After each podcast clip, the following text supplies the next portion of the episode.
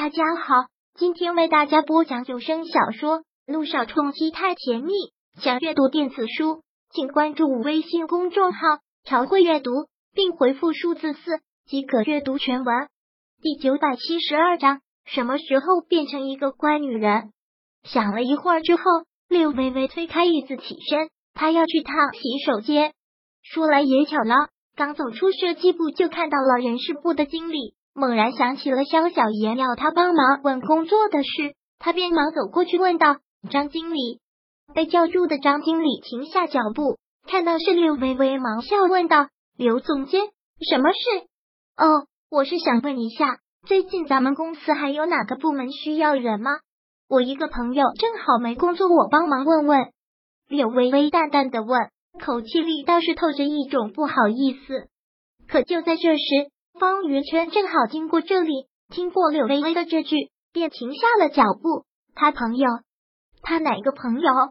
听到这个问题，张经理很抱歉的一笑，是对柳微微解释道：“刘总监，暂时没有呢。你也知道，我们公司今年的招聘会干货，现在哪个部门员工都是满的。”哦，那我知道了，我就是问问，谢谢啊。说完，柳微微转身就要走。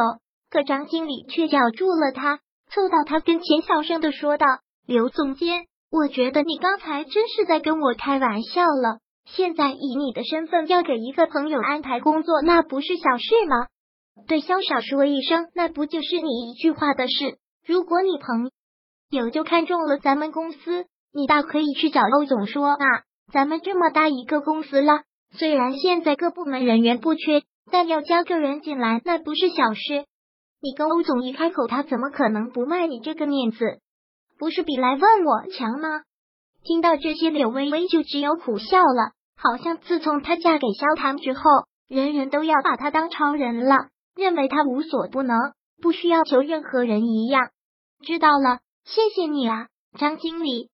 柳微微还是礼貌的对他说了声谢谢，然后转了进了洗手间。听到此话，云琛真是有些郁闷。柳微微口中说的那个朋友到底是谁？方总，真是不好意思，不好意思，你看电话来的真是不巧。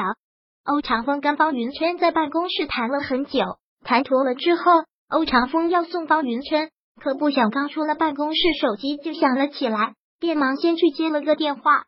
有电话才证明是有生意，还是忙点好。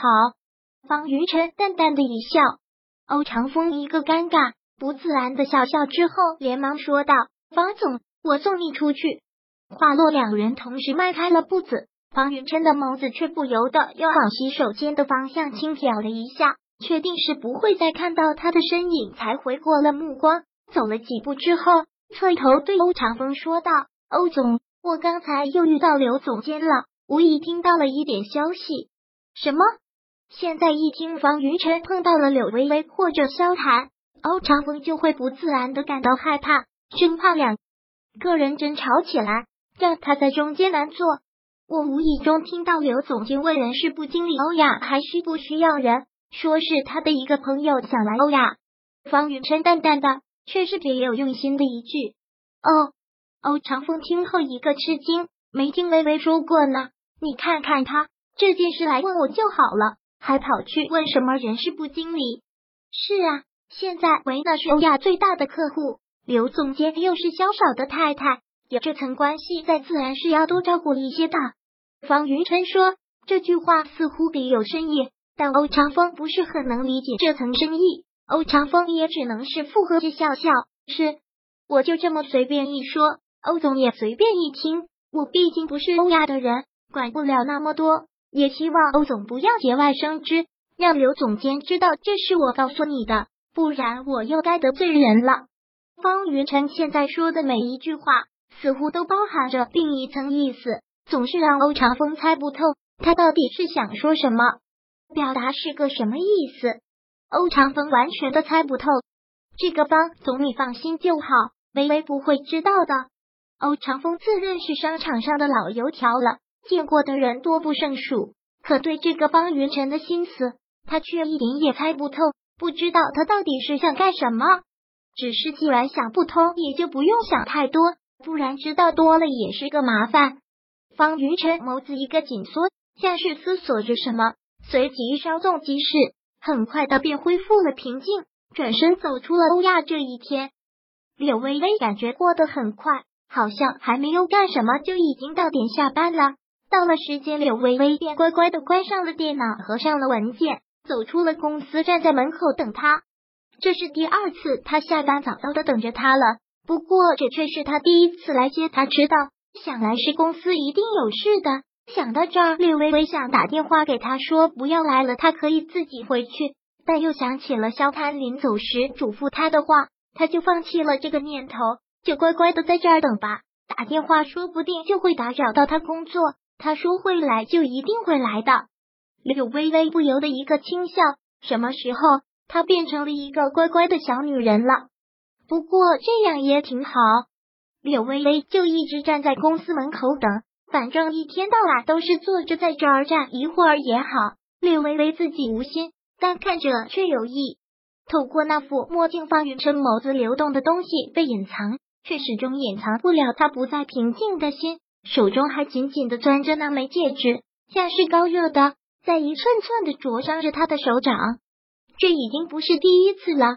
这两天，王云晨都会习惯性的在略微微下班的这个点早早过来，然后就这样静静的看几分钟。可看到的往往都是萧谈来接他，两人无限亲密的样子。看到这一幕，都是让他难受，让他愤怒。曼琳不明白，每天看到的场景都是一样的。也只会让自己心情不好。为什么还一定要来？朕为什么一定要买下这只戒指呢？坐在副驾驶上的曼琳陪他沉默了许久之后，才忍不住问出了这句话。方云晨目光缓缓的从柳微微身上转移到了手中的这枚戒指上，看着这枚戒指，方云晨眸子里的东西似乎更多了，很深邃，很让人猜不透。就是这样痴痴的看着这枚戒指。看了好一会儿之后，将它紧紧的攥在了手心里，久久都没有回过神。本章播讲完毕，想阅读电子书，请关注微信公众号“朝会阅读”，并回复数字四即可阅读全文。